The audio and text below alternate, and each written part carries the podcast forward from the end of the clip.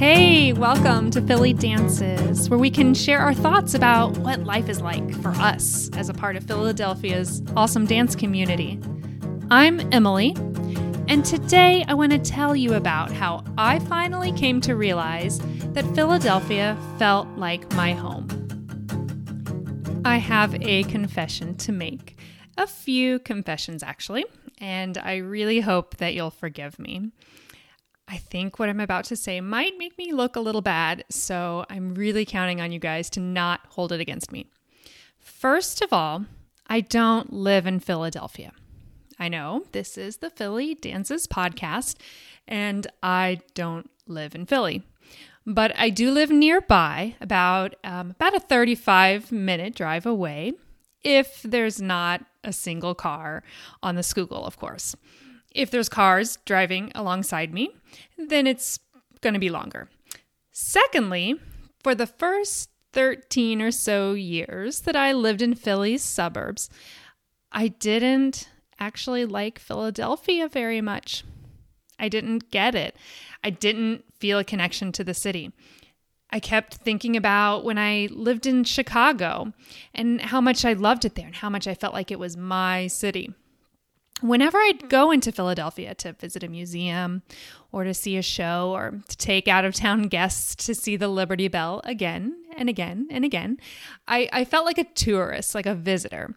And I could only see the random buildings and, and empty lots around me. I, I could see the SEPTA buses and the parking garages. And I knew that the people around me loved their town. But as hard as I thought I was trying, I just couldn't find the love even with the love sculpture in Philadelphia being the city of brotherly love, I wasn't feeling it. So that's what my relationship with Philly was like for over a decade, if you could even call it a relationship. Last year, things changed a little bit. I started going to Philadelphia much more often like several times a month. Most of my trips were for dance mom duties, and in doing that, in driving to classes and rehearsals and doctor's appointments, I started to actually live a little bit of my life downtown. It wasn't a lot, but I had reasons to be in Philadelphia, other than visiting the Liberty Bell again.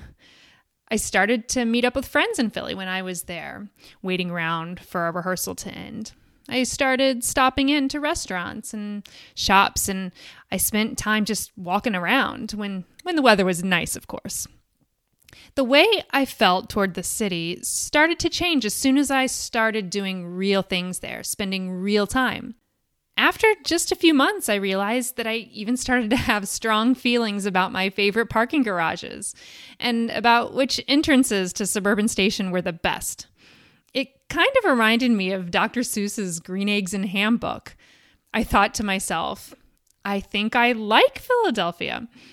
I still didn't feel like Philly was home for me, but but I had some genuine warm and fuzzy feelings about it. My third and final brave confession for y'all today is that for those same initial 13 years that I lived here in the Delaware Valley, I didn't like Wawa you know, I, I really couldn't even say that I didn't like Wawa.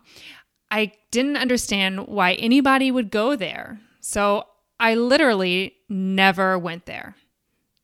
I probably drove by a dozen Wawas every day, just going about my life. But I literally don't think I ever set foot in a single one. I didn't even give it a chance. It seemed like a store full of all the stuff that I was desperately trying to avoid buying at the grocery store every week. So, why would I go there? Well, it's funny how life changes sometimes. Over the years, my kids started swimming on swim teams. First on our summer clubs team, and then on our YMCA's winter team. The thing about swimming is that swim meets somehow never leave you enough time for a meal. Kind of doesn't doesn't seem to matter what time of day the swim meet is, it's always happening at um, an inconvenient time for eating. The food at these swim meets, which, you know, are supposedly healthy sporting events, were tables full of donuts and ring pops, even even for lunch and dinner. it could be really, really hard to find some food that was somewhat good for you. So our family got in the habit of stopping at Wawa before the meets to fuel up. Yes, Wawa serves a lot of donuts and ring pops too, but they do have some protein, fruits, and veggies, and they have coffee. So I went from having never set foot in a Wawa to actually looking forward to my Wawa coffee and Sizzli on those early mornings.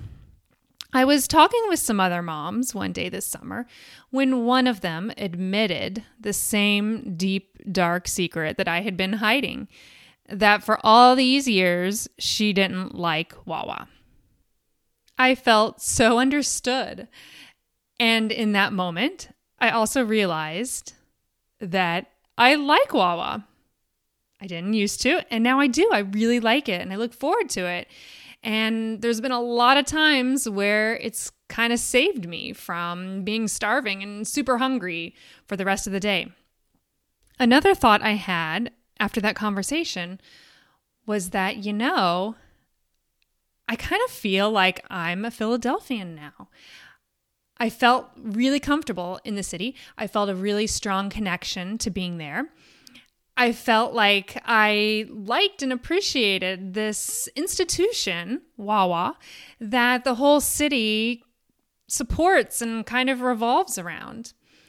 When I didn't like Wawa, I felt left out a little bit. Like I wasn't, I couldn't understand everybody who did like it. And then now I understand it. It really made a big difference. It really made me feel a connection to the city. So, the moral of this story, aside from the fact that Philadelphia is in fact really great, and I kept myself as feeling like an outsider for all those years, is that if you want to feel a connection to something or somewhere or someone, if you want to be a part of something, it's that you actually have to try. You have to go there, be there, do things there go with people, be with people, do things with people. You have to find a way to weave new traditions and experiences into your life. And that even small things like hoagies and Sizzli can be an important part of forming your community and home. I want to encourage you the next time you feel like you don't belong, or the next time you assume that you won't like something, to make yourself try it. Make yourself talk to some new people. Make yourself go somewhere new, even if you feel nervous or scared about it, especially if you are nervous or scared of it. You have to push yourself to try new things. They're not going to feel comfortable at first, they're going to feel different. You have to be open to the idea that you might like something that you didn't previously understand.